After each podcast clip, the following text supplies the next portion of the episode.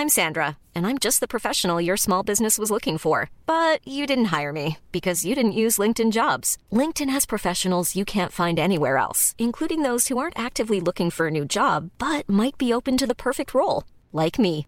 In a given month, over 70% of LinkedIn users don't visit other leading job sites. So if you're not looking on LinkedIn, you'll miss out on great candidates like Sandra. Start hiring professionals like a professional. Post your free job on linkedin.com/people today. Hey, I'm Ryan Reynolds. At Mint Mobile, we like to do the opposite of what Big Wireless does. They charge you a lot, we charge you a little. So naturally, when they announced they'd be raising their prices due to inflation, we decided to deflate our prices due to not hating you. That's right. We're cutting the price of Mint Unlimited from $30 a month to just $15 a month. Give it a try at mintmobile.com slash switch. $45 upfront for three months plus taxes and fees. Promo rate for new customers for limited time. Unlimited more than 40 gigabytes per month. Slows. Full terms at mintmobile.com. Ready to pop the question? The jewelers at BlueNile.com have got sparkle down to a science with beautiful lab grown diamonds worthy of your most brilliant moments. Their lab grown diamonds are independently graded and guaranteed identical to natural diamonds, and they're ready to ship to your door. Go to BlueNile.com and use promo code LISTEN to get $50 off your purchase of $500 or more. That's code LISTEN at BlueNile.com for $50 off. BlueNile.com code LISTEN. Welcome to Clash of the Titles, the podcast that sees two movies with something in common go head to head to see which one does it better. On this week's Clash Podders in Control Valentine's Day warm up special in the red corner. First up this week to celebrate upcoming Valentine's Day, what says commitment more than taking your partner of only five months to visit your folks at their upstate New York mansion? Nothing. Except possibly offering you up as a new body sold at a terrifying silent auction that will leave your own mind trapped forever in the sunken place. From 2017, we're shouting, Get out! You got your toothbrush? Check. You have your deodorant? Check. You have your cozy clothes? Got that. What? Do they know I'm black? Should they? You might wanna, you know. Mom and Dad, my black boyfriend will be coming up this weekend. I just don't want you to be shocked that he's a black man. I ain't never seen you like this before, bruh. Meeting families and taking road trips. Don't come back all bougie, man. Come back, get your damn pants up to your damn stomach.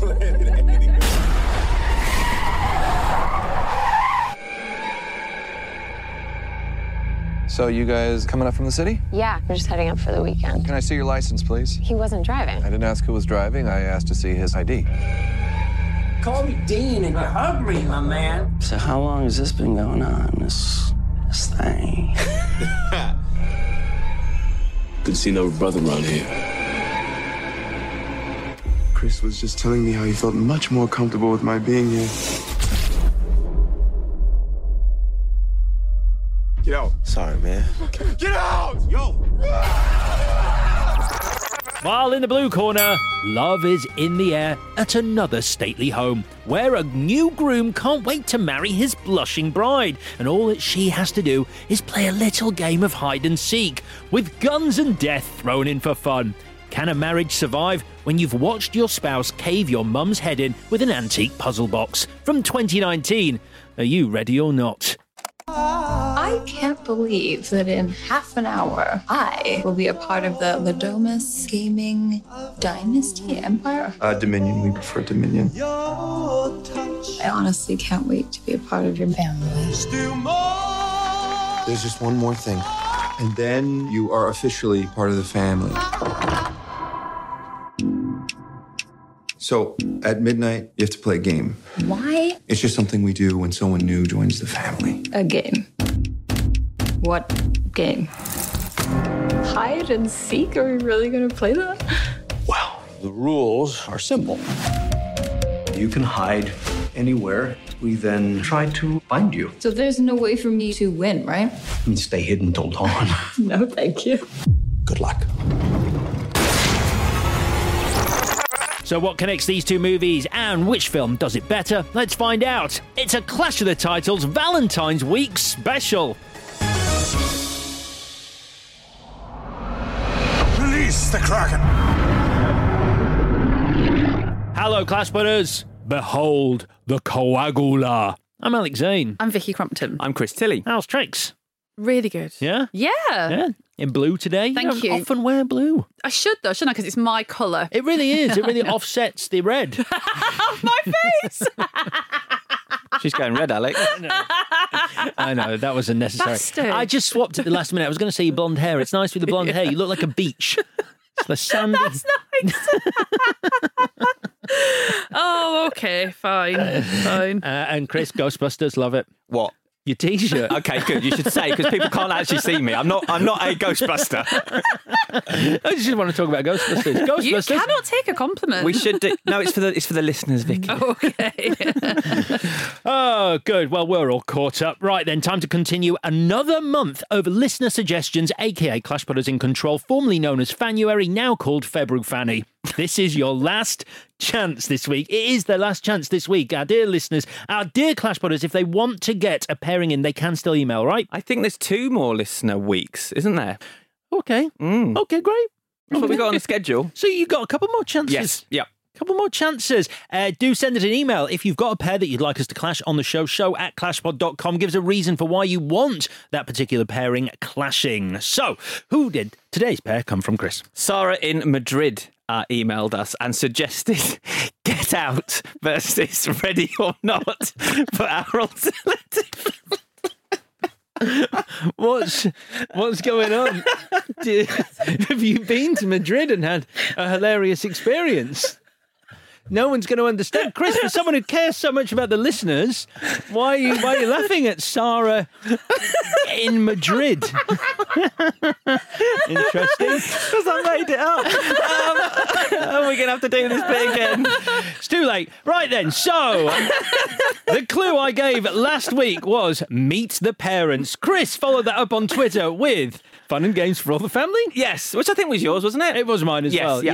Yeah. So we're on Twitter at ClashPod, also Instagram at ClashPod, and the guessers tried to hide, but we found them. So congratulations, Kieran, Henry Crinkle, Ian McLennan, and Matt T, who all got it right. But our winner this week, congratulations, Reese Page. Your prize is to play hide and seek with the three of us while wearing a wedding dress while Chris performs an a cappella version of the Fugees' Ready or Not. And if that sounds weird and kinky, it is. Can't wait to find you.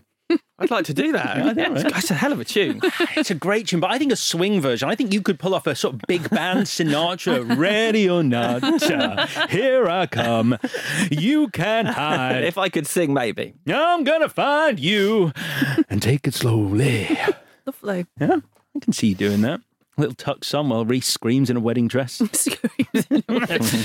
Uh, also, just a, a quick mention. Uh, hello to uh, listener Vish- Vinesh uh, Katwar, who says, and I only bring this up because I think we've been racking our brains. You might be able to tell me better, Chris. Uh, for a pairing for the usual suspects. Uh, Vinesh says, uh, "Great to listen to you guys. I'd love to hear you talk about the usual suspects, but with what?" Any ideas? Because uh, Gentleman Mastermind on Twitter replied with Memento or Fight Club. They also have unreliable narrators traversing their way through crimes, and the stories do not progress chronologically or linearly. Mm-hmm. I think that's good. I might throw Gone Girl maybe in there as well. That could work with Usual Suspects or Shutter Island. Sure. Yeah. Anyway, food for thought because we'd love to do the Usual Suspects. Okay. Right then. And that post was brought to you by The Usual Suspects. Available now on re release DVD. Ah, produced by. Who was it directed by though? Uh, Someone who's got who's it got in it? This is- uh, Gabriel Byrne. I feel like that's why we put it on the back burner, to be honest. You're Because right. one of those people, uh, and it's two of them, it's like, oh, do we have to talk about this one? Right. Yeah. Uh, so let's do the connection section for this week. What have you got for Get Out versus Ready or Not? Well, the clue was games. It's obvious in Ready or Not. Mm. We've got the board games. We've got hide and seek. In in Get Out, you've got bocce, the bocce ball that he attacks Oh, Jeremy yeah. with. You've got lacrosse. Uh, you've got slave bingo. Um, and there's a deleted scene that I'm going to talk about, uh, which is a whole scene around a game of badminton, which is quite interesting. Wrestling as Wrestling, well. exactly, yep. Between Jeremy and Chris at the dinner table. Yep, yep, Yeah. yep. Uh, murderous in-laws. And you murder your in laws as Yep, well. True. Spousal betrayal. Fancy mansions. Yeah, big house in the country with a games room with dead deer on the walls of the games room and pictures of ancestors on the walls of the games room as well. Yeah. Cults, really, if we're honest. Both of them quite culty. Sure, that's good. Yeah, rich white privilege. Uh, two films that originally had much darker endings that were changed for a Mm. more upbeat one. That is good. Thank you. Um, don't smoke. Oh yes, They don't want the characters, our protagonists, Oh yeah. not to smoke. uh, men crying whilst tied up, which is something we've Yeah. seen in our time, haven't we? Yeah. Oh, uh, have we that time in Madrid? That video is private and is for my use only. Uh, great stuff. Any more for any more? Headlocks. Oh yeah. People put other people in headlocks in the films. And kids' songs. You've got Run Rabbit in uh, Oh, yeah. Get Out, and you've got the hide and seek song in Ready or Not. Very nice. Loads of good ones this week. Yeah. Very nice. So on Thursday, Chris will be talking about hide and seek, but sadly not the much loved Robert De Niro and Dakota Fanning horror, which means today Victoria will be reminded of that time me and her lived together and I walked on her. I walked in on her in the shower, which she points, which but I'm not going to do it. Wow. Whoa. It was a long winded way of getting to get out. right. Okay. Okay. Yeah. Is it true? Uh, she didn't notice. Uh, so, oh, wow. B, Let's go. take us on a journey. Right. Okay. All right. Here we are. When is a microaggression not a microaggression? When they really are trying to kill you, as Chris Washington finds out the hard way. He might think his girlfriend is hot when she calls out a police officer for racial profiling, but will feel very differently once he realises she's lured him and countless others to her parents' fancy mansion so he can be sold off at a slave auction by her seemingly genial and try-hard dad and hypnotised into a waking death by her frankly always terrifying and inappropriate mum. After enduring references to his frame, genetic makeup, and sexual performance, the teacup strikes again, and Chris is lost to the sunken place until he beats the racist, then beats the racists with symbolic weapons and oppressed rage. When it looks like a white woman's tears will be the end of him, but best buddy Rod is here to save the day. Rod, who knew all along what was going on. You absolutely cannot trust a girl who still has cuddly toys by her bed, and if the best the in laws can offer you after a long car journey is iced tea, then get out.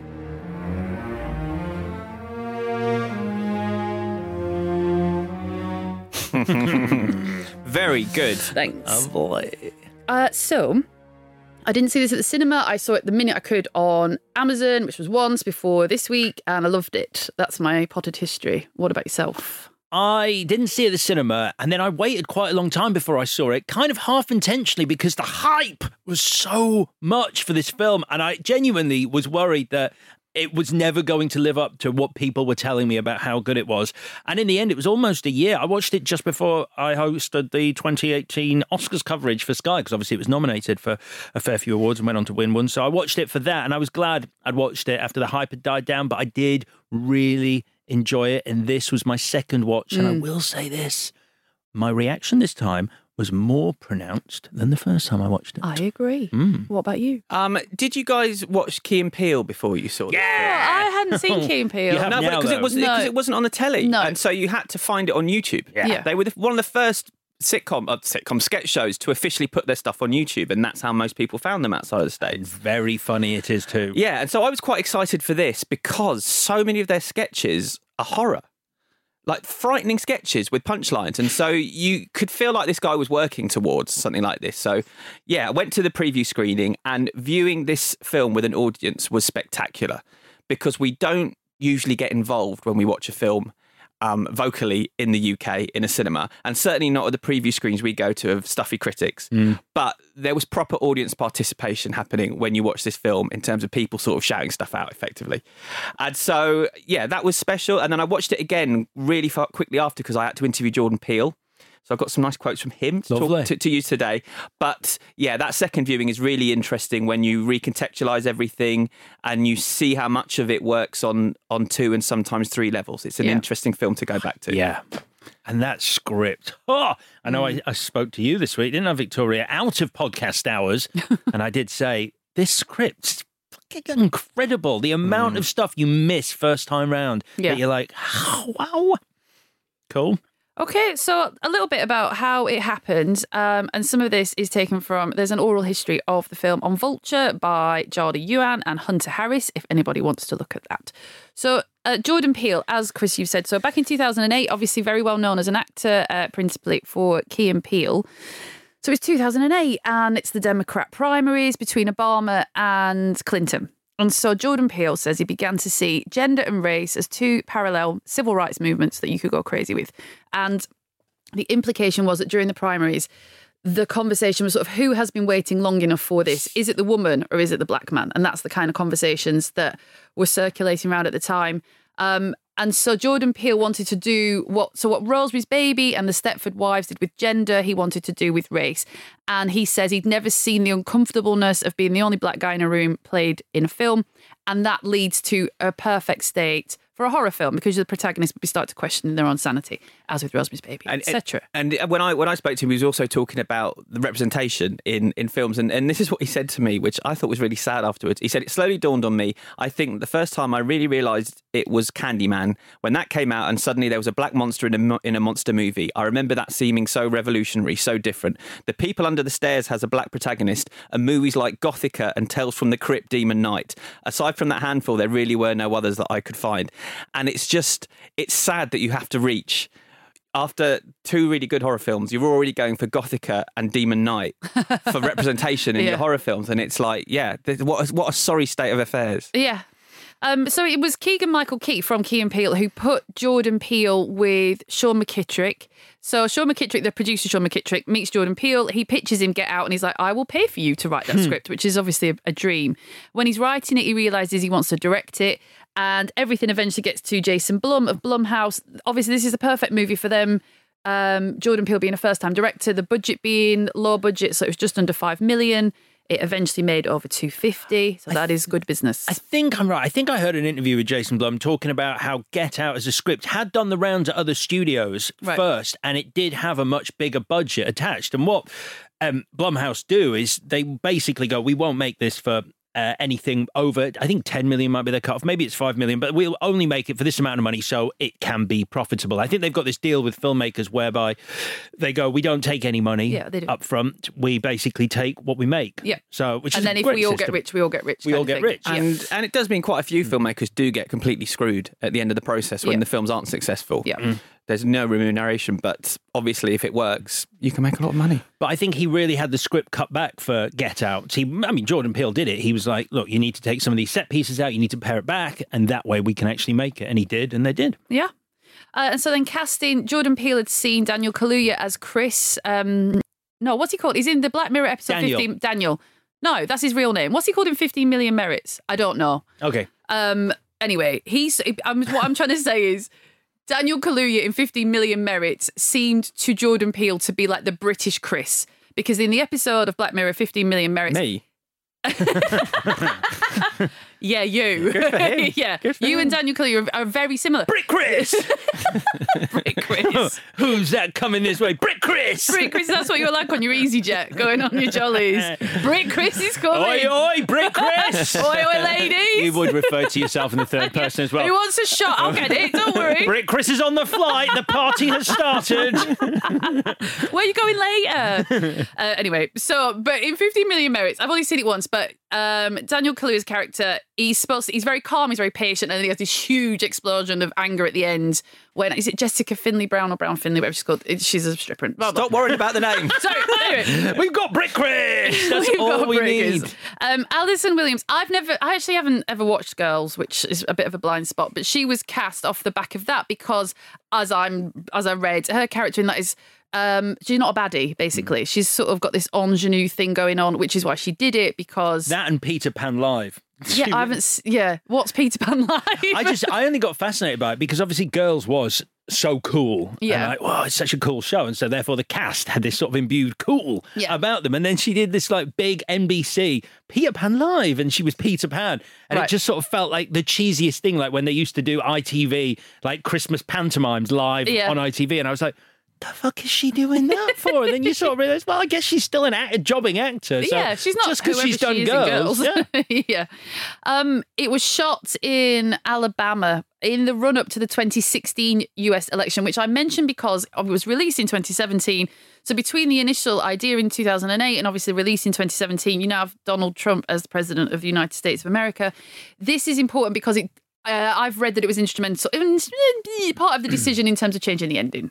So we'll come to that. Did you? I honestly, I, one of the things that I didn't know, I always thought it was set in Alabama, the actual movie. I didn't realize they were in upstate New York. And I realized how ridiculous that is because the whole point of the film is that Mm. we're not doing it in Alabama. I guess because the house is in Alabama, it triggered something in me. And I was like, oh, this is in Alabama. Yeah. And it was only when I sort of went, oh, but they're driving there and he drives there to rescue Chris at the end. It can't be in Alabama. It Yeah. can't drive across the US. But it does doesn't look like what I imagine upstate New York to look Oh, like. Oh, it does to me. Okay. Yeah. The It probably does to everyone else. I don't know why. I was just like, this is set in the South.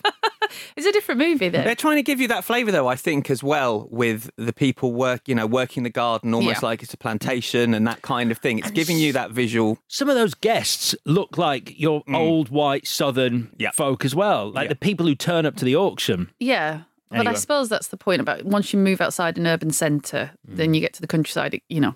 I mean, the trick is that it's in New York, which you wouldn't think of, quote marks, as being like that. But right. once you move out of urban centres, um, things get very different. So, yeah, not much more. Just that um, Jordan Peele thinks of it as a social thriller. You know, it's not quite psychological thriller, not quite horror. Um, like you say, it was nominated for four Oscars. It won Best Original Screenplay. Everybody went bananas for it. Um, I've got something here.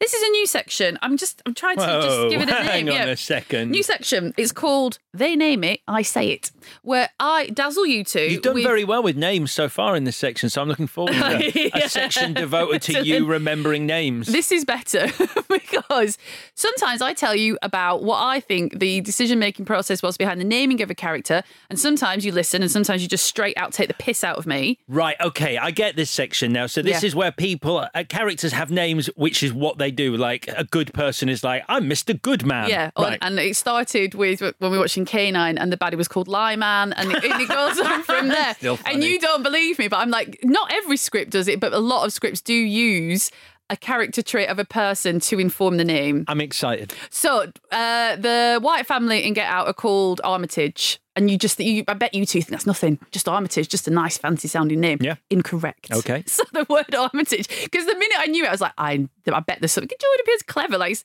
not just going to pick a name at random. Check with Chris first. Does he know? You know? No, I'm Right. excited. Armitage derives from the old French word hermite, meaning solitary. Hermitage, someone who lives in a solitary place cut off from others. Yeah, the sunken place. They don't live in the No, sunken I know they don't place. live in the sunken place. They send people to the sunken place, so their Oh. name is adjacent to it. Makes sense. Well, they could be called anything. Why did you put him? We put him in the sunken place. I live there. Why is he floating around? See what I mean? You can't handle this section because it's too smart for you.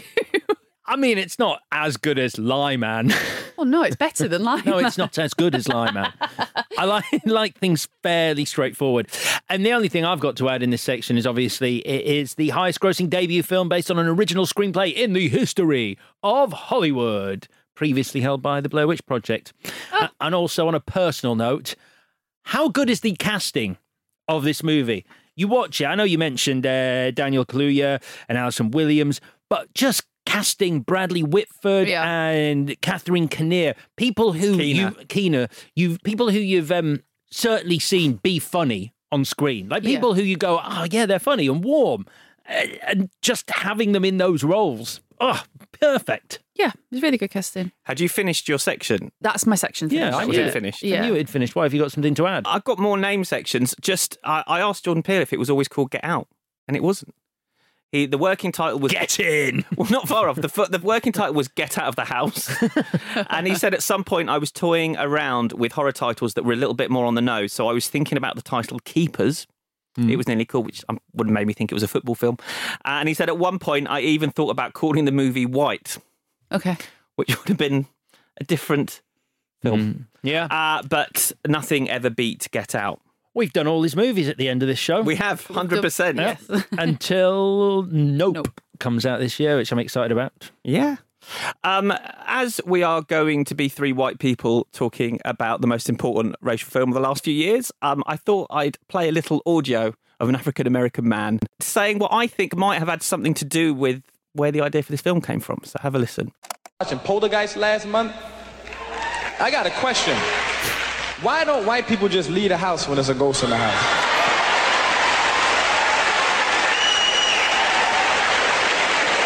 Y'all stay in the house too fucking long. Get the fuck out of the house. Very simple. It's a ghost in the house. Get the fuck out. And not only did they stay in the motherfucking house and poltergeist, they invited more white people over. Sitting around going, our daughter Carol Anson, a television set. I would have been gone. If I had a daughter been down the precinct saying, look, man, um, I went home and my fucking daughter's in the TV set and shit, so I just fucking left. um, you can have all that shit. I ain't going back back to the motherfucking. Um, I just came down, so when she ain't up at school, you th- don't think I killed the bitch or nothing like that. But she is inside the TV set. You can have all that shit. Fuck it. Uh, Mr. Murphy, didn't you try to save your daughter? Yeah, I'm a man and shit. I tried to save. I turned the channel. The shit didn't work. I got the fuck out. I'll post that full that full clip because the house starts saying "Get out," and the white people still say. So obviously, that you know, real inspiration came from there as well. Yeah. Brilliant. Lovely. All right. Do you want to talk about the film? Yeah. Okay, here we go. So, um, Lakeith Stanfield, he's walking through the suburbs. Uh, he is saying, he's on the phone and he's saying, I stick out like a sore thumb.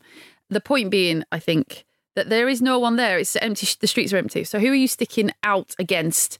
But it's just the neighbourhood itself. So, that is obviously freighted with meaning because to be a black man in the quote most wrong neighbourhood uh, can be fatal, as it proves to be. And he says suburbs in a funny voice. He says it in a stereotypical white voice, which Yeah. is interesting because later in the film he will have a stereotypical Yeah. white voice when he's speaking. Yeah. And that ge- who I, I I was wondering. Obviously, it's Jeremy who comes and gets him in this scene. But who's on the other end of that phone? I was wondering if that was Rose. If this is something they've teamed up on, and that's and that his girlfriend is Rose. I, that's weird. I thought the same thing, Mm, but then I think it's not. I can't I, purely because later on don't, doesn't isn't there the illusion that they work separately and Jeremy's Sure. methods are Yes. less pleasant. Yeah. I just wonder, just speculation. I- I- we might as well start with talking about um, how well this film is directed by Mhm. Jordan Peele and um, that car door open. Where he turns around and just sees the car door Yeah. open, and like it's such a simple thing that I can't remember seeing before. Where you're like, well, clearly someone is now out of the car and somewhere we don't know where. Yeah. Brilliant. Yes, it is. It's tense. It is also, yeah, it's it's it's weirdly funny as well because it's just it's so Mm. sharp that and um, the nervousness of how um laser sharp it is with its social commentary already makes you laugh with nerves because it's like you know what else is about to come. It's it's really good. and the music's frightening. yeah, Playing that ch- children's song, "Run Rabbit," it's a frightening song to be It's honest. That's a terrifying. frightening version. terrifying. Um, he's got his he's got his helmet on. That is a Templar helmet. So this secret society that they're a part of, a part of, there's a full mythology that Jordan Peele's written up of this because they're channeling uh, the Holy Grail's power of immortality. And so if he did, I spoke to him about whether he'd do another film in this in this world, and he said it would explore this history because I've written the whole thing out about how this all began, and this has been going back to Holy Grail times. Mm. That's what Nope is about. Exclusive, everyone. What has? Uh, what they're doing, they've been working on channeling the power of the Holy Grail so they can live forever. Okay. And this is part of them working towards that. They've figured out how to put someone's consciousness in another person. And, and, and it means you can keep going on and on if you keep getting put, put into a different young body. Guy, I see. Although I thought it was Bradley Whitford's character. Doesn't his dad say Roman Armitage says on the video, finally perfected by my son? Yeah. Because he was the first person to actually get the surgery right. Because I can't imagine they had the right uh, scalpels. No, back been- in medieval times. They, fi- they Had finally sharp succeeded. knives, but they, there's lots of other stuff they didn't have in order to perform uh, brain surgery, I guess. Well, I don't know. In prehistoric times, they've dug up some fossils, and while it's not brain surgery, uh, they found that holes had been drilled or smashed in the skulls of prehistoric man, and that the bone had started to grow back, meaning they'd lived beyond the surgery, and it was done to release pressure. Trepanning. Mm. Yeah. That's another podcast, isn't it? Um, anyway, so so listen. So I just want to talk Are about pitching? No, yes. Uh, I want to talk about Kristen Rose because this. So this is my second viewing, and it's her character that changes the most on second viewing for me personally because you know what's coming. Um, he Chris Chris's arc is pretty clear, and he's reacting in in a lot of the film, obviously. But on first watch, Rose here when she her and Chris are together, she just seems quite cute. And she even seems a little bit, a little bit for me, like manic pixie dream girl, in that she doesn't have an interior life. She's very understanding. She's sort of gawky pretty, like geeky pretty. Um, and she's looking at this like delicious donut or cupcake or something, something childish, like um, affecting like that. Um, but obviously, we'll find out later that she is stunted at that point in her girlhood, in her teenage years. Um, Yeah, there but- seems to be a bit of discrepancy though, because a couple of different things. I think they say different things about why she is the way she is. One is that she's emotionally stunted and Yeah. she's basically a child. Yeah. Actually, maybe it's not different things. The other argument is that she actually she's found something she's very good at, and she's very proud of how good she is at what she does. Yeah. I think the you know she's capable of pretending to be a grown up woman because Chris doesn't seem like a doofus. Like he's he's smart. He seems smart basically, and if he's completely in love with her, so you infer that she appears to be quite smart and open and all the rest of it. Not a childish nightmare, but she. We'll get to it later on when she's sort of drinking the milk and eating cereal. She seems like a kid, um, but and she's got this arc at first viewing that she's got this sort of woking that will happen later on. So she's teasing Chris that her parents that they're about to visit they aren't racist, and she says, she's like, I wouldn't do that to you. And the you know you absolutely believe her. You don't think that she's blind to what her parents are like. You just straight up believe that she wouldn't do that to him, Hmm. Um, which is really important. And there's the line, "You're the first black guy I ever dated," which obviously is a lie. As we find out later, that I don't think I picked up on first time round. And No. now you're like, of course. I like. There's a lot of foreshadowing happening in this scene. Uh, for example, the first time we see Chris, he's putting white on his face because he's Oh, shaving. yeah. Oh, Good. that's clever. So good. And he also says the line to her when they're joking about her parents. He says, "I don't want to be chased off the lawn with a shotgun." Yes. That's exactly what she does to him later in the does, film. yeah, she It's just there's so much that they they they that, that, that they stick in the start of this film that pays off at the end. So they go, um, but they hit a deer, which is good creepy horror movie. Like it, this, it's bad portent stuff hitting an innocent animal. Uh, but it, for the script, they're stopped by the police. So this is a really important. Okay, scene. is that it? Because I, I sort of I stared at that deer for a long time, going, "What does that signify?" You know what I'm like with subtlety. Yeah. And I, I, other than it being a useful tool to stop them by the police, and your classic, you know, he's like a, a deer in the headlights Yeah. of Yeah. going to this this house and what he's letting himself in for. But beyond that, I don't know if it, signifies anything because it pops up again. Okay, It does. It- It's hitting him on a deeper level because his mum died by the side of the road, and so it's unlocking that in him. Yeah. And so it's it's sending him off down this journey of, of redemption that he's going to go on as well. But um, is there a link between the deer head that we see on the wall above the TV that he sort of takes a long, hard look at later when he's strapped to the chair and this deer that he kills at the start or is killed at the start? I read, but I didn't notice this myself because it's not a term I am familiar with. But Bradley Whitford as Dean, in a minute when they get to the house, launches into what you would recognise as like a racist diatribe. Like he's talking about deer, but he's using language like one less to worry about, one down, 300,000 to go, which is fucking weird when you're talking about deer, but you do recognise those um, tropes from racist conversations and whatever. Um, but I don't know if he says it, but I read that he the, the deer was a buck, a black buck, and that is a pejorative term, uh, a racist term. I just not heard that before, but the significance being that if it's the black buck on the wall that Chris uses to kill later, that's the significance of all of that. Yeah, Jordan Peele says that on the commentary. Okay. Yeah. So you're fine. You're fine. Oh, that's good. That's good. but it's interesting with the police. I mean, I didn't know anything about this film going in, and so the deer hits the car and the police are there. I'm thinking, what the hell is this film? I just it just completely throws you off these early scenes. You think, oh, this is about racist police, or is there something in the forest? Mm. I'm thinking, is there a supernatural element to this film? Like, Yeah. it's really clever at, at throwing you off the scent. on its most basic level, it works to say Rose has got your back, kind of thing, because she stands up for you when there's no way that you can confront a police officer. There's you just can't do that.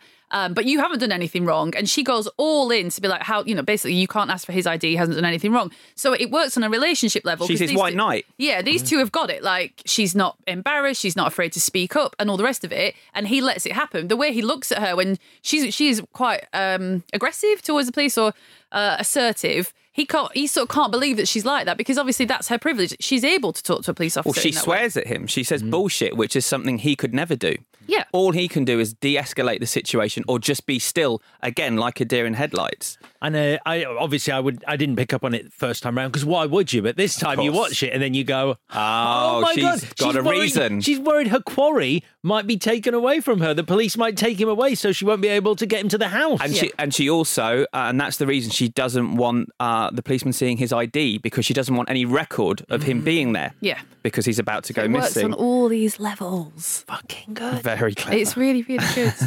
so, that- so uh, as we said, they get to the house, um, and there's some breadcrumbs going on sort of straight away. Obviously, did not notice this first time round.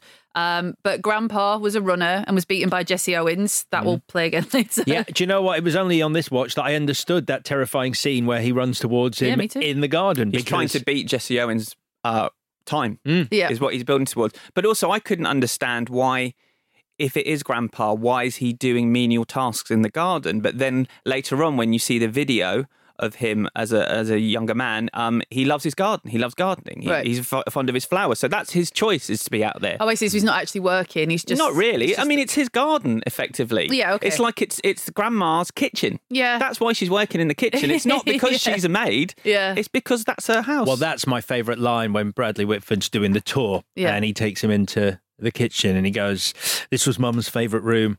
We keep a little piece of her in here. And you're like, Oh, Yeah. oh, very good. Yeah. yeah. And And that Georgina's there and she goes, Hi. And you're like, Ah. He said he was his, the, the The Shining was his inspiration for doing the tour to give you the geography Yep. and to and to and to also, as you say, slide little things in there that will that will pay off later. Yeah.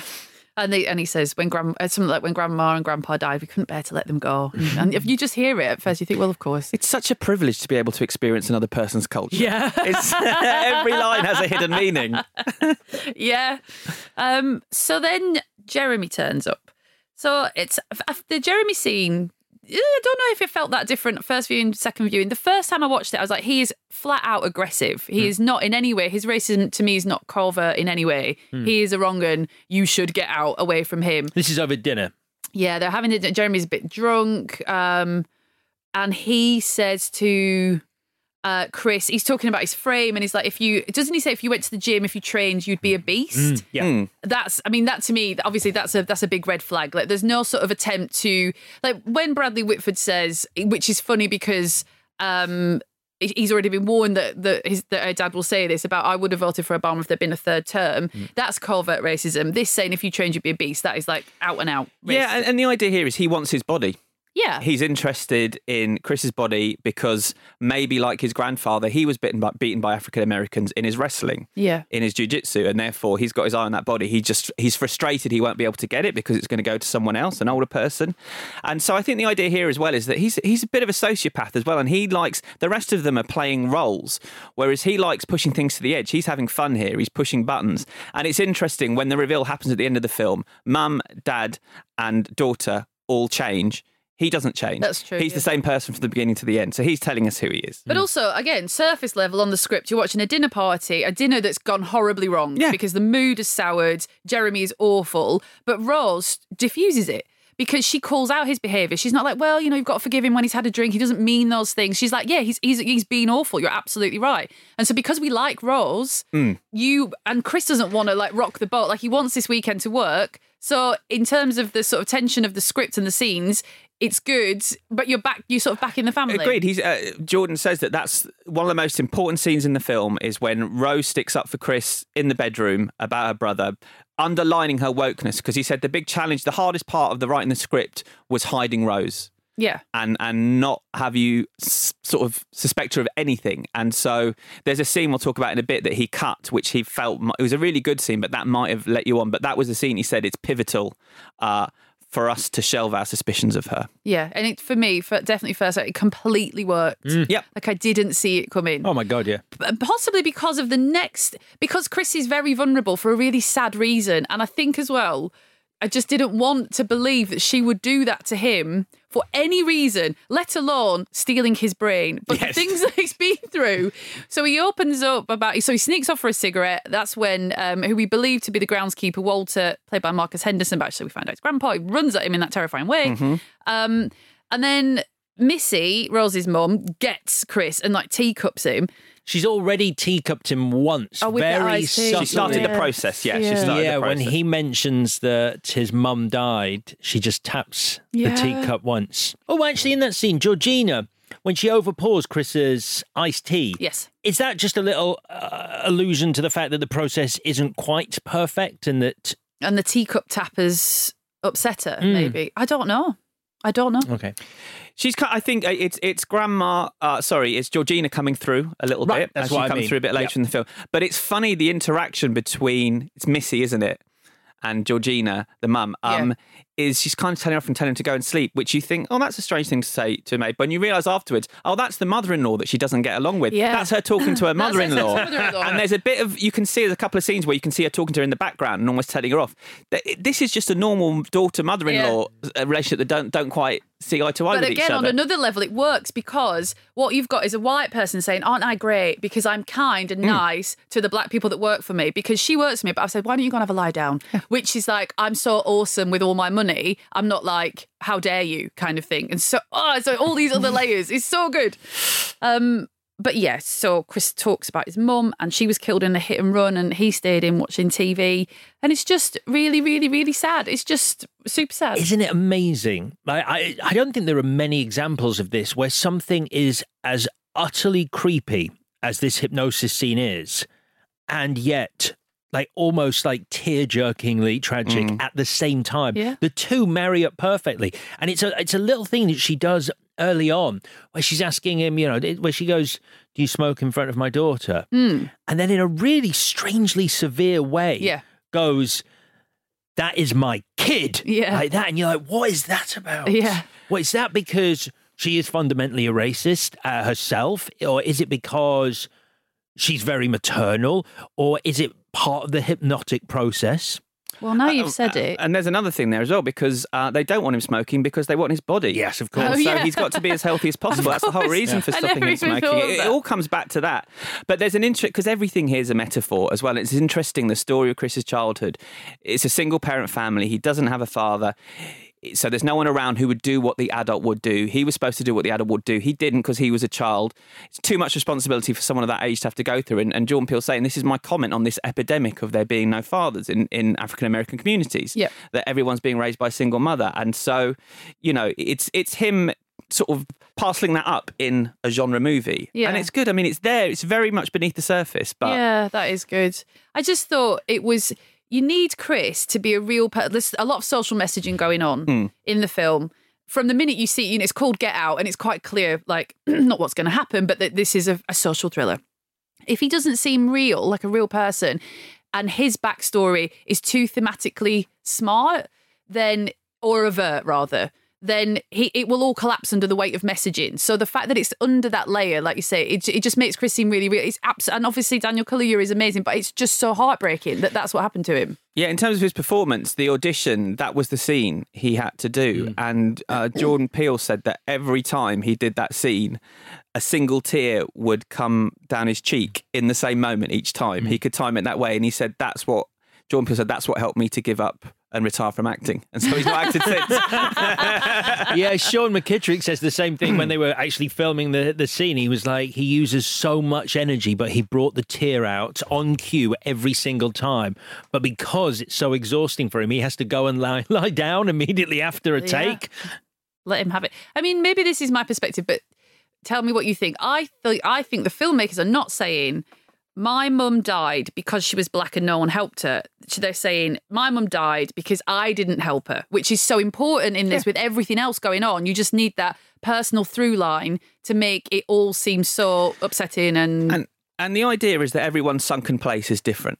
And his sunken place is him stuck, paralysed, and looking through what's effectively into a Oh, a TV, set, yeah. which is what he was staring at when it happened. And so that's why he's seeing them, and it looks like they're on TV. yeah, I never thought of that. Um, I asked him about the sunken place, and he said the sunken place represents a lot of things, mostly marginalisation and the paralysing effect of fear. Within the movie, it's a mental state created under hypnosis, and it's very much tailor made for Chris with his personal set of fears and his traumatic incident. But it's also a symbol for the marginalisation of black people in society and in industry as well. It's not by accident the sunken place represents a darkened theatre where, for many years, the loyal black horror fan base had gone to watch horror movies, which, as much as we yell at the screen for the characters to do the right thing, they never do. We don't get that representation. And prison, he said, it's also. Um, his version of the prison industrial complex, Oh, where yeah. uh, young black men are taken, tossed in a place somewhere out back, and from then on, they're in the back of people's minds. Yeah. What would your sunken place look like, Alex? I don't know, probably surrounded by a billion Simons, all desperately demanding my attention at once.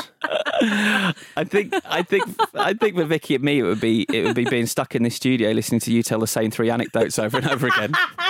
hey, hey. Wait, Hang if on. you say the word briefcase, I will pass out. That's my story. That's, That's my your truth. character. That's who I am. I carried a briefcase. oh God, don't! oh my goodness. On that note, we'll have a short break. If you thought the only way to get a more defined jawline with natural looking results was through surgery, think again. Juvederm Volux XC is a non surgical injectable gel filler that improves moderate to severe loss of jawline definition and can help you achieve natural looking results with little downtime. Even better, this improved definition lasts up to one year with optimal treatment. No maintenance required. Improve jawline definition for a smooth, sculpted look with Juvederm Volux XC. For important safety information and to find a licensed specialist, visit juvederm.com. That's J U V E D E R M.com. Not for people with severe allergic reactions, allergies to lidocaine, or the proteins used in Juvederm. Common side effects include injection site redness, swelling, pain, tenderness, firmness, lumps, bumps, bruising, discoloration, or itching. There's a risk of unintentional injection into a blood vessel, which can cause vision abnormalities, blindness, stroke, temporary scabs, or scarring. Talk to a licensed specialist to find out if it's right for you. I'm Sandra, and I'm just the professional your small business was looking for. But you didn't hire me because you didn't use LinkedIn jobs. LinkedIn has professionals you can't find anywhere else, including those who aren't actively looking for a new job but might be open to the perfect role, like me. In a given month, over 70% of LinkedIn users don't visit other leading job sites. So if you're not looking on LinkedIn, you'll miss out on great candidates like Sandra. Start hiring professionals like a professional. Post your free job on linkedin.com/people slash people today. When you're ready to pop the question, the last thing you want to do is second guess the ring. At Bluenile.com, you can design a one of a kind ring with the ease and convenience of shopping online. Choose your diamond and setting. When you find the one, you'll get it delivered right to your door. Go to Bluenile.com and use promo code LISTEN to get $50 off your purchase of $500 or more. That's code LISTEN at Bluenile.com for $50 off your purchase. Bluenile.com code LISTEN. Even when we're on a budget, we still deserve nice things. Quince is a place to scoop up stunning high end goods for 50 to 80% less than similar brands. They have buttery soft cashmere sweaters starting at $50, luxurious Italian leather bags, and so much more. Plus, Quince only works with factories that use safe, ethical, and responsible manufacturing. Get the high-end goods you'll love without the high price tag with Quince. Go to quince.com slash style for free shipping and 365-day returns.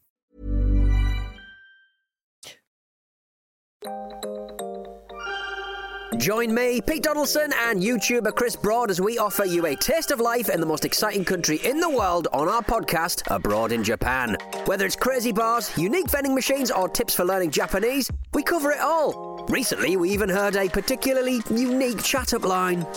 While we were chatting, a local Japanese guy in his early 30s made his way over to me and started chatting in broken English. Ooh. Our chat about general stuff was going all right before he proudly announced, I like big girls. To me, to me, with a wink. Truly flattering, flirting right there.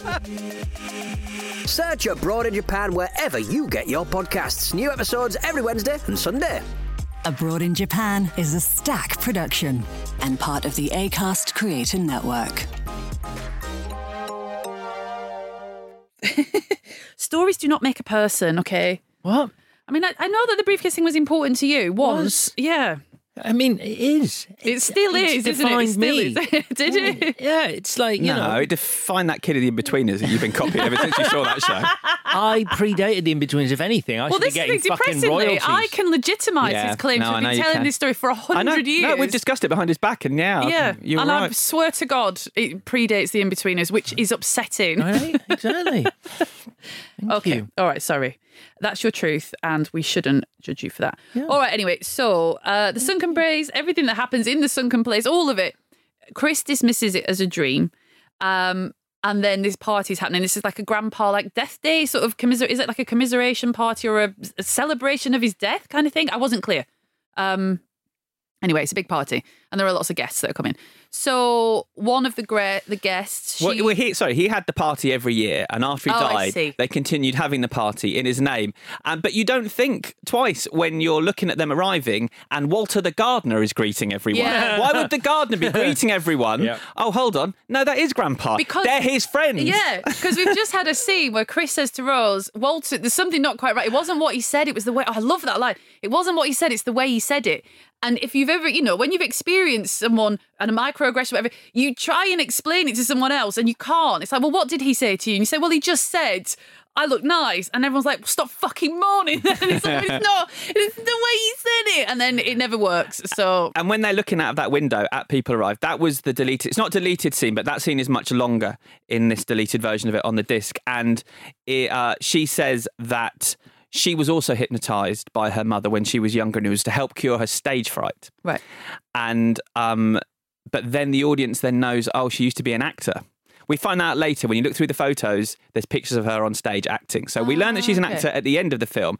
But he said it draws it draws too much attention to her here, so he just cut that out, and it's it's fine. It works without that. yeah. So one of the guests, uh, Just disappointed he doesn't play golf. That's great. oh yeah, he's like, he's like, do you play golf? It's like, because it's going to make a difference. I, do I, you know, I- oh of course, because he wants to. he oh, wants, yeah, if he, he, might buy if he him wins the auction and Yeah. wins the body, he wants someone who perhaps has already played golf, so he can just pick up where he left Yeah. off. He wants to play with Tiger. Oh, that's so good. I just thought it was just that classic, like small talk thing of only being able to relate to someone on a on a thing that you understand, which for this old white dude is golf. Well, Tiger Woods as well. Is Oh, of mentioned the one course. Yeah, yeah, African American yeah.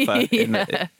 So the guest grabs what the female guest grabs Chris's arm, Mhm. and she. It looks like well, we we now know she's appraising him before the auction, which is Mm. obviously. Uh, Well, for her, for her, he effectively his body. He is going to be the sex slave. She's looking at him in purely sexual terms. So it's exactly what Rod said. He would have become a sex slave yeah, if he trapped in that body. If if she'd bought him. It's a. It's one of the- when there are lots of deeply uncomfortable moments, but when she sort of does that horrible, like almost like a wink to Rose about, is it true what they say? Is it better? And you're just like, oh hmm. my god, this is terrible. But again, a really clear moment where you should believe in, but it's all diffused because he can't. He, he can't quite believe.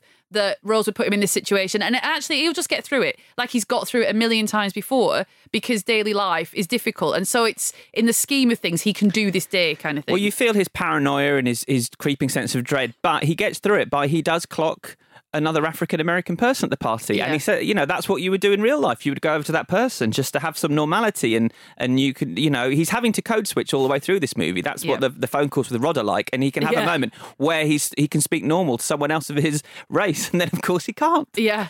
So, like you say, he spots. Is that is that arrogance on the Armitages' part that they feel by this stage there is nothing that is going to upset their plans? Because if you had already performed the procedure on someone, and in this instance, you know, Lakeith Stanfield's character, would you not be wary about having them at the party because something like this Yeah. might happen? Yeah, but I think he's, I think I think you're right. I think they're confident, and, and he makes it clear that they're far away from anyone. No one can hear them where they are. The house is in the middle of nowhere. So, but now they've got him there. It's fine because I, you do notice that job done. Bradley Whitford's uh, his desire to keep up the pretense gradually declines uh, the longer the film goes on. Like at the start, he's very much like keeping up the cover story, but at this party, towards the end of the party, he just stops caring. Yeah. He stops trying to convince Chris that anything not weird is going on. yeah. So, yeah, like you say, uh, Lakeith Stanfield's back, but he's now Logan. Um, he seems like an old white man because he is an old white man. Um, and we meet Jim Hudson, who, um, because he calls the guests out on their bullshit, he seems like the only, Nice, yeah. the only trustworthy white person apart from Rose. Also, because he played Gordon in Dodgeball. That's the other reason. he's blind, and but yet he's the only one who seems to be able to see through all these people in the same way Chris is seeing through Yeah, them. but it's such a clever play on later when he's like, I literally can't see race. He doesn't say that, but we Yeah. all recognise that because he can't say it's that's so good. Um, it, when I first, when you see him and he's blind, you're like, oh come on, but later it just makes so much sense and it's worth it to get him to have that thing. I don't give a shit if you're black or white. I just want your eyes Mm. because I don't see race. It's so good. Um, where are we? So At the, at, the, at the party as well, you see that there's a Japanese man there, which is quite interesting. Um, he said that was in part, and we talked about this, homage to the Japanese man in Rosemary's Baby at the end at the party, who Oh, sort of comes out of yeah. left field. And there, uh, like there, here, it's to represent that this is an international operation. Actually, this isn't just happening in this house in this place. That there's, you know, billionaires from anywhere, and and then there, maybe there's a hierarchy of race that the Japanese man can join them, Yeah. but the African American cannot. Yeah. Uh, so Logan, sort of um, after the camera flash, which is, is we were just setting up that the camera flash would be useful later, sort of comes back to himself and, and flies at Chris and is like, "You need to get out." And this is well, it's like you say, it's very risky actually, isn't it? Because that nearly disrupts everything, which will then be diffused by Rose again in a minute. But it brings us to the scene um, with Georgina, uh, played by Betty Gabriel. She's just amazing. She's amazing in this. So she doesn't know what it means to snitch, but she knows what tattletale is because she's an old white Yeah. lady. Well, it's the same. I mean, I think the thing is, I was a little bit like, we've just seen this with Walter on the lawn. The same idea of they're using older language because obviously they're older people in these younger bodies, and so tattletale. But I think this scene is necessary because of the moment where you see um, the person who's trapped inside this body in this in their sunken place come to the fore and is like, no, no, no, like that, and you're like, okay, so you've added something, so it's excused that you've done the same language thing twice. Yeah, and Jordan Peele said that kind uh, the idea with with grandma and grandpa is that they aren't very good at this. They're old people and they aren't very good at keeping up the pretense and keeping control, and so that's why they're largely kept away from Chris while he's there, and they're trying to keep them away. Yeah. Is because that they're not as skilled um, as a younger person might be. Yeah, I mean, when I when I watched the film the first time, I thought that Georgina had just. I, I don't know what I thought to be honest, but when you know now what the actor is trying to convey, Mm. it's incredible that she Mm. can do. I'm this old white lady, but I'm someone trapped inside me, and all I can say is one word. It's Mm. so amazing. And watching it the first time, when by this point I'm really confused, um, that's the most frightening scene because Yeah. that is the what the fuck moment. Yeah. Because I just have no idea what's happening here. Yeah. You know, it's probably something to do with hypnotism, but I wasn't suspecting what it really is. No, I mean, so next, I mean, I think it's. Uh, thi- could you? Could anyone? Could anyone have gone? I imagine this is going to be a brain swapping exercise. Um, so, I mean, it all becomes a bit more surface level now because while Rose and Chris are talking by the lake, Jim wins Chris in the slave auction. So it's very clear now Oh. that something very, very bad. is That's a creepy scene. That's doing that auction in silence, Yeah. standing next to the big framed photo of Chris. Creepy Yeah, AF. I, I asked him, uh, I asked Bill how that auction works, and he said, "I'll be honest with you, it doesn't really work when As I watch bingo. it back, No, and I hadn't, I hadn't really figured it out." But then listening to the commentary, he says that that you know this goes back to the Knights Templar, and the Knights Templar were collectors of antiquities, and so what they're trading here is antiquities. People are the number they're holding up are the amount of artifacts they're bidding for the body. Oh, I see. Yeah, You so don't, I mean, yeah. At, at the time, it's just. It's so it's like- not money that's changing hands. They're No. bidding artifacts that they own. Yes, Right. relics, relics from from the past. I see. Um, This is also where they had the scene. Sorry, just before this was they had the scene that got cut where Jeremy insists that um, Chris plays badminton with him. And so they play as more and more people come over to watch them, and it's a bit weird. And in hindsight, you realise, oh no, they're seeing how athletic he is. Yeah. Um, but uh, it's interesting. The extras in all these scenes, Jordan Peele, because they didn't know the plot, he told them all to act like you're hungry vampires. and now I watch it, you can kind of see it in the eyes. That's what's going on there. But he said that the bocce, uh, the lacrosse, the bingo, the badminton, these are all white activities that scare black people because we don't understand why people do it. You know, the African American experience isn't uh, used to playing these games. Okay. Um, there. So I've already talked about this, but when you know what Rose is, her talking to Chris by the lake about his mum, and we Mhm. get a bit more about his guilt. Uh, it's just so chilling that she, on one level, she's getting him to open up so that he's a bit more psychologically malleable and pliable because he's like gone there and really confessed his guilt and he's very upset. But also, I think just because she likes it, like she likes the fact that he says to her, "You're all I've got," and she's like, "Cool," because I don't give a shit about you. Yeah.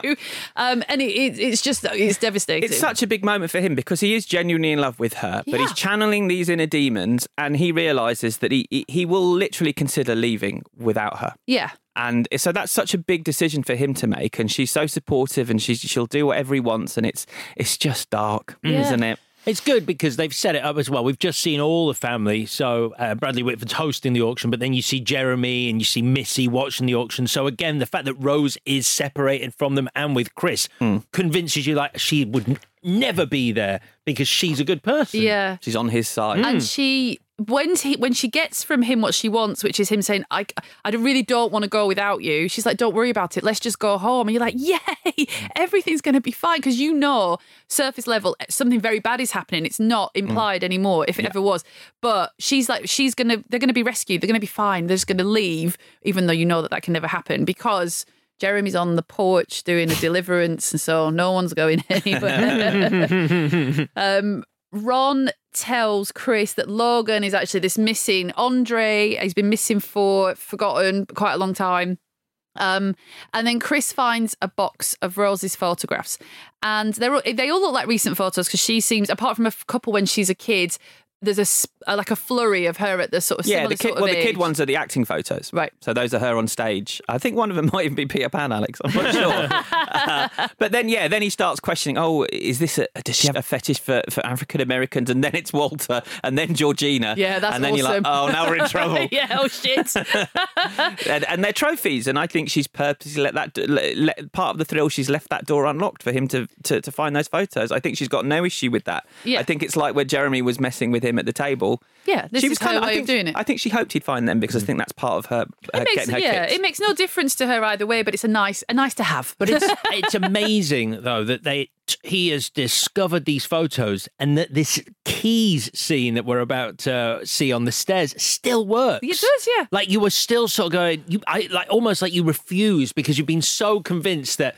Rose is a good person. The idea that she would be in on this is just abhorrent enough for you to go, she's going to give him the keys. Yeah. Yeah, Because otherwise, it- this doesn't work. There he- would be no tension. He gives it one last shot, doesn't he? Hmm. That's what effectively happened there. He knows, but he, she's his only hope. Yeah.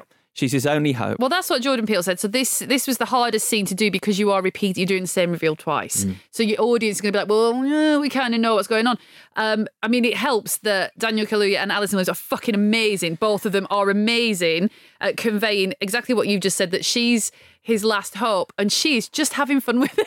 that, that that line at the end when she pulls him out and goes, you know, I can't give you these keys, babe. Yeah, Is- but it's also the way she starts. You know, the white woman's tears, and she's like, "I can't find the keys. I can't find the keys." Mm. And you're like get it together, and even you're thinking, "Have I?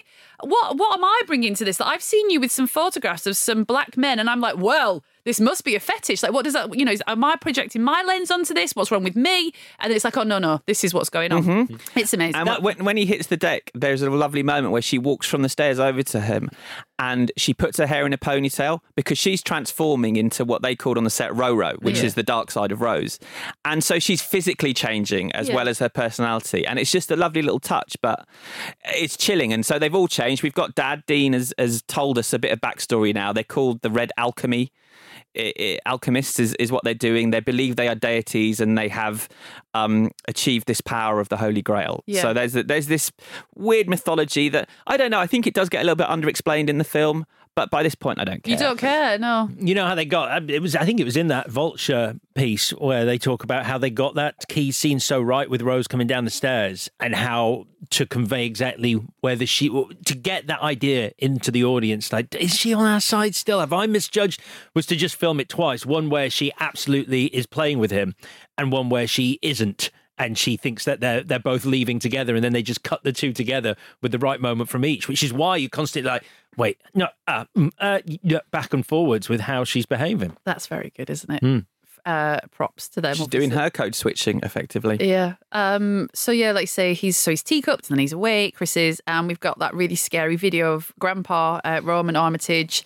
Tell it. This is so good. Before we get to that, though, do you not think it's such a smart move here? And I, uh, again, only noticed it on this viewing, where we've had this big reveal where everyone's against him. He ain't getting out of there. He's on the floor, done.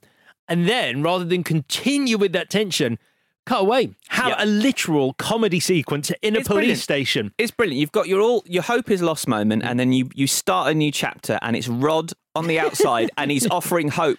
Rod is Rod's going into action, and and Peele says it's like Hallorann in The Shining or Buster in Misery. Mm. These two people that you think are gonna help. Yeah. Unfortunately, Hallorann and Buster. Doesn't don't quite make it. They but, nearly help. But the expectation is that maybe Rod won't because Rod's character is supposed to die in these films. Yes. Made by white people. The black best friend will die Yeah. any minute now. And Yeah. so it's interesting watching his journey And also, well. he's been purposely set up as sort of you don't expect it from a man like Rod. Like he's very funny, but he's a, com- a proper comedy character Yes. in his reactions, even though he's right, which is very clever. Um, but he doesn't seem. I don't not not capable, and he just doesn't seem like he's going to be able to pull that off. But it's such a bold move as well to Well, especially not when he goes to the police station. This is what I mean. And and and they're um, people of color, all three of the cops he speaks to, and yet even they won't believe a black person with Yeah. this story. Yeah. I think it's that. It's the fact that that scene is played at length for laughs. Uh, it's like there's, Mm. it's it's really you've ratcheted up this ten- ratcheted funny. up this tension, and then you just go. And this sequence is we're going to bring other police officers in, Yeah. and we're going to tell the whole story again, and then they're just going to laugh at him, and it's such a a, a a nice breather before we get into this climax. And also, Rod can't see it. So when he tells the story first time to the police officer, he's quite hesitant. He's like, he's basically saying, "I know how this sounds, but." But when she goes, "Just give me a minute," when he's telling it again, he's getting really bold because he's like, "And then I thought, but then I did this and whatever," and he can't tell that someone's ripping the piss out of him. And he's just bloody funny as well. It, it, it was clear listening to that commentary that he improvised a lot of his lines. Yeah. It's all him. That there's that line where he says he was he was like, "Oh, this script was so good." He was watching it with Jordan Peele. He was like, "This this script was so good. You wrote an amazing script." And Jordan Peele was like, "You just made that up. That's I didn't write that. You just made that up." And he said he he sometimes he gets so deep into. ca- I can't tell if he was joking or not because it was prose. But he was like basically saying he gets so deep into character, he gets blackout in character, and he can't remember what he's actually said when he's monologuing. But yeah, you were saying, so we've got basically, it's like the Dharma Initiative, the video. Yeah. Isn't it? And so we get a big exposition dump. We learn that they're stealing black bodies, they're silencing black voices. It's such a brilliant metaphor. No matter how s- loud you scream once we've got you, Yeah. the marginalisation means that no one will hear you. It's true to life and it's just so cleverly put together. Well, it's a it's a horrible sort of the thrill of recognition of the language because Roman says. You've had advantages your whole life to mm. to black people, you know, genetic advantages, which is because that's the only reason Jesse Will, Jesse Owens beat him, as far as he's concerned. that's the thing, yeah. And it's like that, you know, He- white people. he almost got over it. but also when so he explains about the coagula and it's, it's the, the brain swap kind of thing um, and you will still be in there but you won't be able to move the body and things like that That's that's the worst. I, I hate I hate that so much as a, a tool of horror. The idea of being trapped in your own body but unable to control it, being a passenger. The end of being John Malkovich. That whole Mm. thing. An is audi- an audience for your own life. It's it, ma- Yeah. it, it just makes my skin crawl. Yeah. Just that concept is so grim. And I guess again, again, keep coming back to it. That, that's how Jordan Peele says African Americans feel watching horror films in cinemas. We're just passengers. We're, Yeah. we're an audience watching this stuff happen. That, that you know isn't for us, isn't meant for us, and it's Yeah. it's hard because you know the African American audience is such a huge supporter of horror. yeah It's such a big part of that audience, and yet just n- not catered to, and until this film came out. well i think as well which um it's showing another showing white people another side of racism that we might not necessarily see in that jim explains to chris just pre-op kind of thing because he's like, why have you why have you chosen black people? And he's like, well, Jim's like, well, some people want to be, uh, what's he say? Some people want to be faster, some people want to be stronger, some people want to be cooler, and these are things that we used to call we used to call that positive stereotyping. We don't say that now, but it's because it's racist. But it's like you could have this group of people that are, like say that you know this is their this is why they do it. It's a corrective. We take you and we make you white. We make you in quote marks better. But they haven't gone that road. They've gone well. We just want to be you. You know, we want to be faster. We want to be stronger. But we just want to be ourselves, which is another layer. And the idea that they're upset about positive discrimination. Yeah. That now it's your time. Yes. now it's the African Americans' time, so I want to be you. Yeah. Your life so is our easy for you. to that is Yeah, to steal your body. Yeah. You're getting the jobs now, Yeah. so we want them. Yeah. Because racism's cured. That- yeah, there is no racism. That, that is that's awful. But anyway, so Chris escapes because he plugs his ears with cotton, uh, which is very symbolic and loaded. Um, and then we're sort of quickly into like a lot of violence. Um, he runs Dean through with the deer, the black buck that we talked about. He stabbed. Does he stab Missy in the eye with the t- with the spoon, or what does he stab her with? Uh, I don't think know. he picks up a knife. Yeah. So okay. Um, Well, he, he he starts with the bocce ball. That's the first That's it, weapon. He smashes Jeremy with the bocce ball. Yeah. Um, runs Dean through, stabs Missy.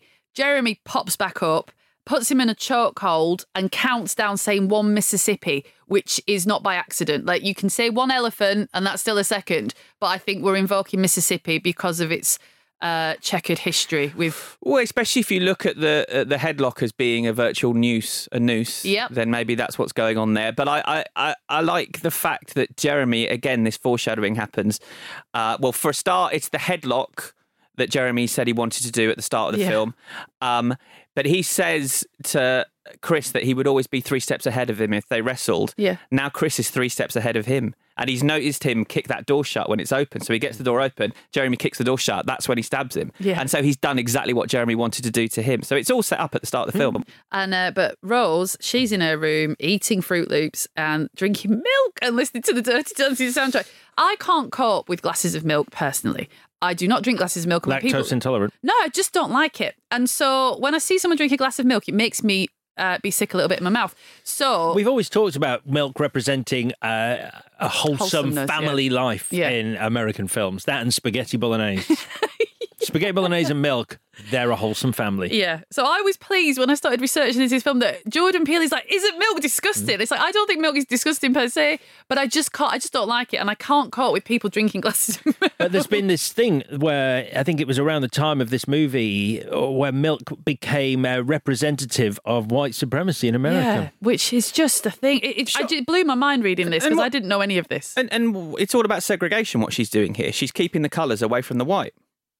That's Yeah. why she's not putting the cereal in the milk. Oh, I see. So she's she's anti she's anti integration effectively, and that's Yeah. what she's doing. And I like the fact that she's listening to Time of My Life because I've always thought, and I think I said it on that episode, that it's kind of a soulless song to have at the end of a film, Dirty Dancing, that was full of amazing soul music. Yeah, that's and true. so I just think it's his little comment on that as well that this white woman would be picking that song to be listening yeah, to. I see that. Did you find out all about that milk thing? So what did I read? I read that um the oh no, didn't someone do a wasn't there a protest? And yeah, there was, protest. They they hijacked white supremacists hijacked Shia LaBeouf's Oh, that was it, yeah. virtual protest site uh, and uh, started drinking milk by uh, out of the bottle and talking about how um, we can do this because we're stronger and better. Yeah. relating to the fact that um, milk isn't uh, easy to digest. Apparently, Yeah, I, it just it all is. I mean, Jordan Peele says milk is kind of gross, and I agree. And there we are. But like you say. I agree with him. Yeah, Apart from oat milk and almond milk. and all those other milks. But that's not why she's drinking milk. It's because she's keeping the colours away from the white. Yeah, and also I think even if you don't get all any of that, it's she's meant to be wholesome and innocent, and she's done the worst thing you can imagine. I don't know. I think the idea was that she seems even more like a sociopath. That that's Yeah. how she would eat cereal. Yeah. Yeah, I eat dry cereal. How You're- do you feel about that? You're seeing wholesome. I'm seeing sociopath. Um, Jordan Peele says it's his favourite scene in the film. He Yeah. says it's uh, he just wanted to put it in there because he it would make him happy, and if people were happy when they saw that, it would make him even more happy. Um, so uh, Chris gets away and he drives away, but he hits Georgina. And oh, we what was a great moment. yeah, and his guilt and his trauma over his Mm. mum that makes him stop. Yep. So this is he gets to have his redemption. Yeah. He goes back and saves this woman, even though we're going, don't save her. Yeah, she very quickly does not appreciate that. No. And so they fight and they crash. well, and Georgina appreciates it, but Grandma doesn't. Grandma doesn't, yeah. Um, He gets chased off the lawn with the rifle. he gets chased off. Yeah, Rose Call back. chases a black man off her property with a shotgun. Mhm. She sends Walter slash Grandpa after him. Chris disables him with a flash of his camera, and then Walter shoots Rose and shoots himself. But so she doesn't die, and then Mm. Chris starts to strangle her, and he's mad. I mean, I get it. I, I just, He's becoming he's becoming this monster, yeah, um, which we don't want him to become. It means that she wins if he kills her. yeah. He'll end up sacrificing. He'll end up going to prison, and so Because he must know that you would run the scenario and you you run the optics of you strangling a white woman, but that's why the ending is so good. So the, let's get to this. So, there, Mhm. so there's two endings. Um, the original, the much darker ending, is that he does. He, it's the police that turn up and he goes to prison. Well, it's interesting, isn't it? Because so much of this film, as a white person, putting me in this mindset that I'm not used to having. And so normally in a film like this, I would be happy that the police have shown up. But this film is making me look at the world through Chris's eyes, Yeah. and I am dreading that That's moment when those those lights Yeah. come on, which is one of the, many times this film makes me see the world differently, Mm. which is Yeah. so clever. But they did some test screenings, and um, it was just you know it just took the air out of the room that you'd been on this journey with Chris, and he just didn't get a happy ending. And because we're now sort of 2016. And, and Donald Trump is in charge. It's a. It feels like Jordan feels like it just felt like a different world, and and it just was too much to do that to people. Yeah, I asked him about it, and he said um, that option was created in a time where it felt like racism wasn't being discussed in a way that it should be. Barack Obama was president, and there was this desire for us to be past the whole topic of race. Mm. So the original was meant to be more of a gut punch. The version that I landed on, I felt like we were more at a point where we were ready for a hero and an escape. Yeah. It's just unexpected, though, because I'm thinking of the my, my favorite horror films. You know, Wicker Man, Don't Look Now. All, all my favorite horror films have the downbeat ending Mm. and the real ending. And there's part of me that questions whether that, that what we get it's the satisfying happy ending, but is it the real ending? Well, I think it works. Oh, I think it's clever because you still hear the siren and, And you yeah. see the red light, so you your brain goes, "Oh fuck, Mhm. it's the police." You get both. You get both. Yeah. Yeah. So you project what would happen if that was police. And, and to and to explain what happens in that other ending is um the, the they're the police they arrest him and it cuts to six months later and Rod's visiting him in prison and Chris can't remember the names of the people at the party. There's no evidence and so the police don't have much to work with and, and Rod asks if he's okay and and Chris says I'm good. I stopped him. I stopped him. And then he hangs up on Rod. Also, the first thing he does say to Rod is how Sid. First thing he asks after six months incarcerated is how Sid, his dog. Oh, right. He wants to know how his dog is. I like that. There was another ending, uh, though, that they talked about. They never shot, uh, whereas they shot both of those, obviously, um, whereby uh, Rod is tracking him down, looks for him, and eventually you find Rod um, entering another party secretly, uh, another large gathering of white folk, and he finds Chris there, and he goes up to him and he's saying, "Chris, Chris, Chris," and Chris just turns and goes. I can assure you, I don't know who you're talking about. Wow, that's, good. Yeah. On the um on this sort of alternate takes on the DVD, they've got uh r- all Rod's different responses. They let Lil Rel come up with whatever he wanted. So he improvised the first thing he says to Chris when they're in the car.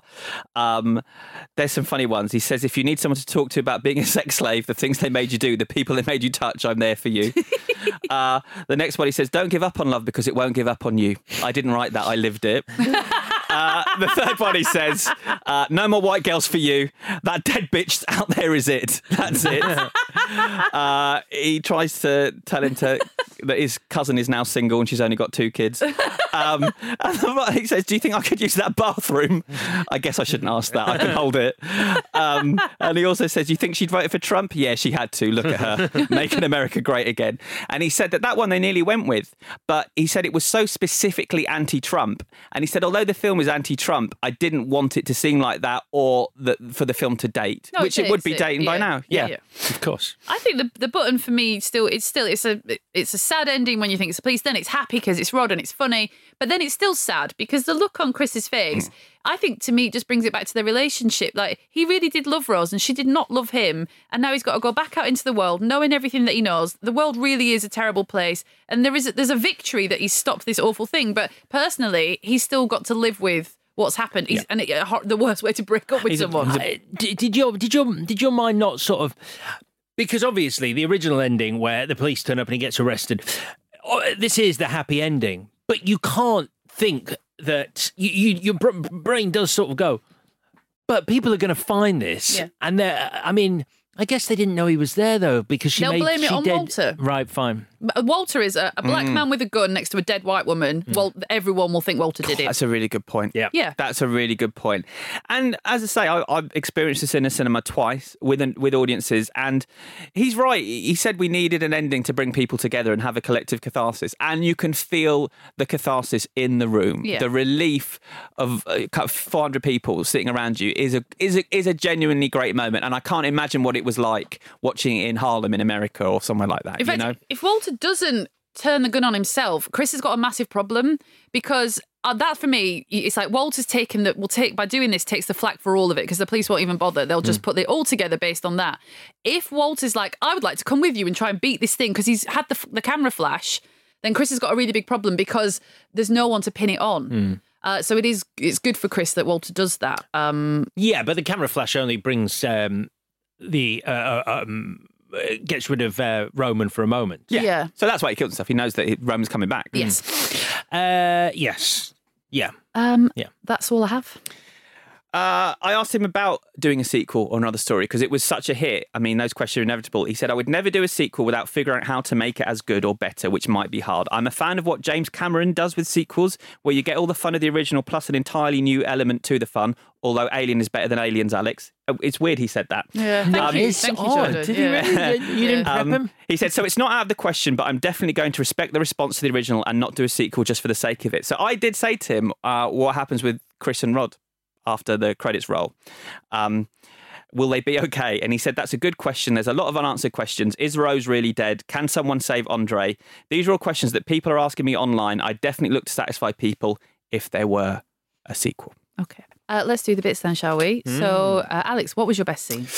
Uh, you know, I can't give you the keys right, babe. yeah. uh, the whole key sequence on the is great, but it's just the way she delivers that line. I mean, I I think she's great. I liked um, Allison uh, Williams' quote where Jordan she asked Jordan Peele one of the first things she asked about the character was, "Would if her entire family died, would she carry on doing this?" And his answer was.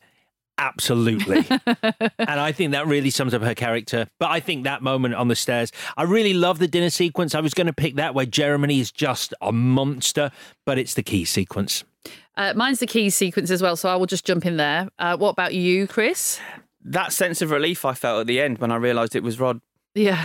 I, I won't forget that feeling. I was so so relieved because I just didn't see it going there. I can't imagine. Well, I think the film might not have been quite as well loved if they'd gone with the original ending. Oh, 100%. I think it makes hundred million dollars less Mm. if if they go with the downbeat ending. Yeah. Uh, your most valuable, whatever, Chris. Allison Williams is very very good in this film, uh, but I'm going to go with Betty Gabriel. Uh, Uh, uh, Jordan Peele being the obvious one that I'm hoping one of you guys will say. But that battle that goes on in her head when she's saying no, no, no, no, no, no, no, it is phenomenal acting and it blows my mind every time I watch it. So, yes, she's my shout. what about you? Uh, well, I do so. I hope you're picking Jordan Peele because Yes, oh, good. Because I couldn't decide. It was either going to be uh, Jordan Peele for his directing and especially on the second viewing his writing, or Daniel Kaluuya. But I, I've gone with Daniel Kaluuya, and you touched on this earlier, and it's the way he plays Chris. Um, as things get weirder and weirder around him, he always maintains a realism to who he is. And I think in a lot of horror films, you see a, sort of, hammy's not the right word, but an overreaction, a kind of, I'm in a horror movie. And I think with his performance as Chris, it just grounds everything. Like you never feel like you're watching a horror movie, so that everything weird that happens just feels horribly real and horribly possible. You're watching a guy transplanting brains in his cellar, and you don't go, "This is ridiculous." You're like, "Yeah, I'm with you." And I think so much of that is to do with his performance Yeah. and how you were so invested in him as a character. So yeah, Daniel Kaluuya. Yeah, so mine is Jordan Peele. It's very simple, but it's a really good idea, and he's done it very well. So for that reason, uh, what would you change, Alex? Uh, do you know what? I've two of the ones that I did have, we've discussed, and I'm like, oh yeah, that makes sense. It was the big red box sitting in the middle of that cupboard with the photos in. Yeah. But yeah, I get that. Maybe she does want him to find it. I don't know when she would have put it there. If he'd found it too early, it would have thrown a cat amongst the pigeons. And then it was uh, the um, the whole idea of the end, and you know, I love the brevity with which it ends, where suddenly they're off. But I'm like, is he going to get found out? No, are there things left behind? What have you? So ultimately, because we've discussed both of those, it's uh, don't be sponsored by Microsoft. So Rod has to use Bing as a search engine, something no one outside a Microsoft office has Yes. ever done. They No, wish we would, no. but we don't. I- I- Microsoft uses Google as well. they definitely do.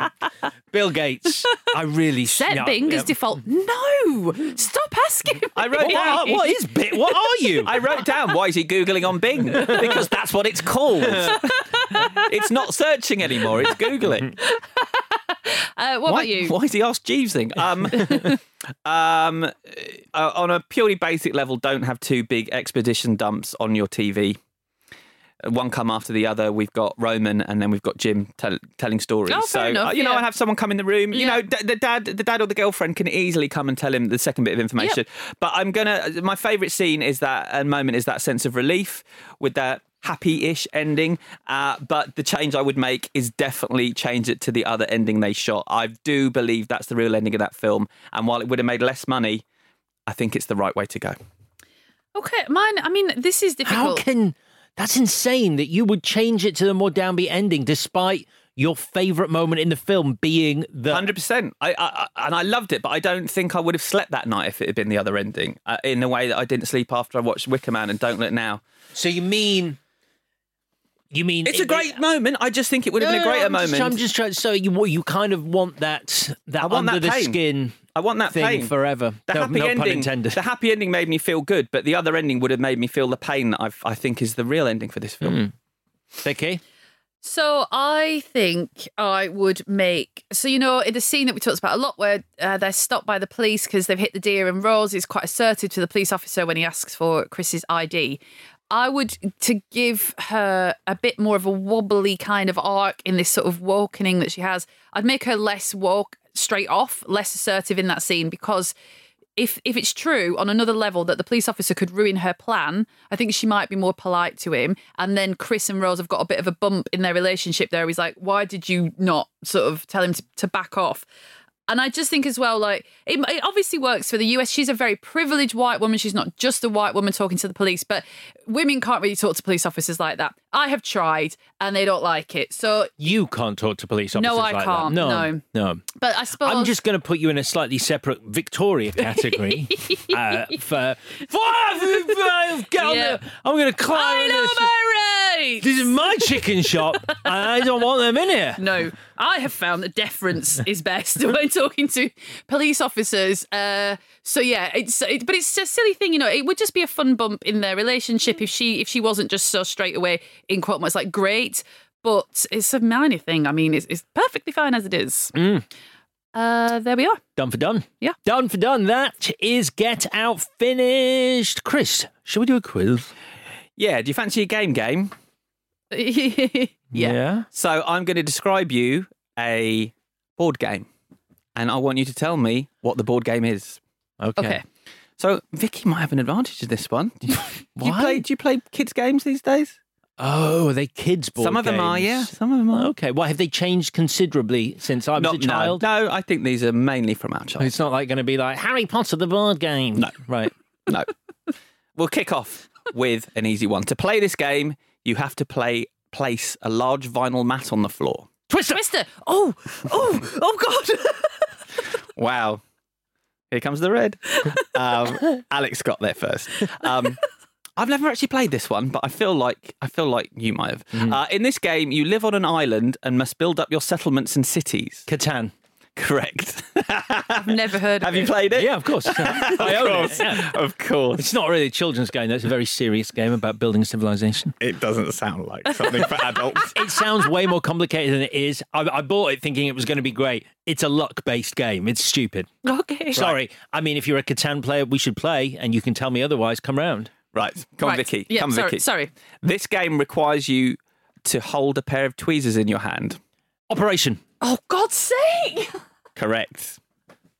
Starting with school and ending with retirement, you'll have Game jobs. of life. Correct. Oh, my God. Everyone's a winner in The the. game of life.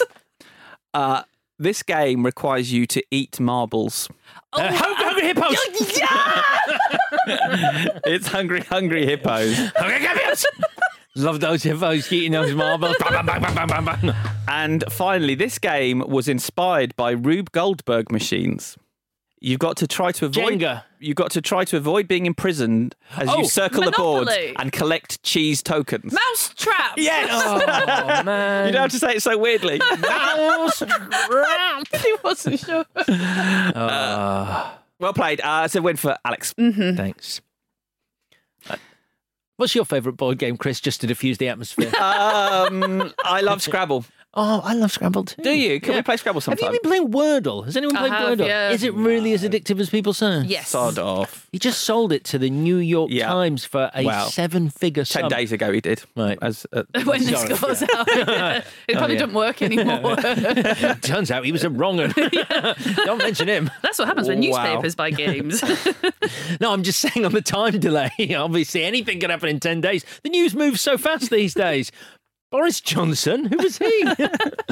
right, uh, next week, Clash Brothers in Control continues. Another listener pairing. Chris, I believe you have the clue. Yes, this this one isn't. Uh, this pair hasn't been suggested by Sarah from Madrid. this is a real one. Sarah's a real one. Sarah, I'm sorry if you're listening.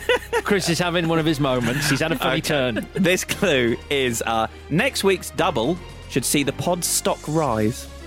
Oh, that's a good clue. That's a great clue. Well done. Right then, next week's double should see the pod's stock rise. Get your guesses in on Twitter where we are at ClashPod. In the meantime, also subscribe, uh, rate, and indeed review us if you've got the time. Check in with us, like I said, on Twitter and Instagram at ClashPod. We are back on Thursday with Ready or Not and revealing the winner of this week's Clash. Bye bye. This was a Stak production and part of the ACAST Creator Network.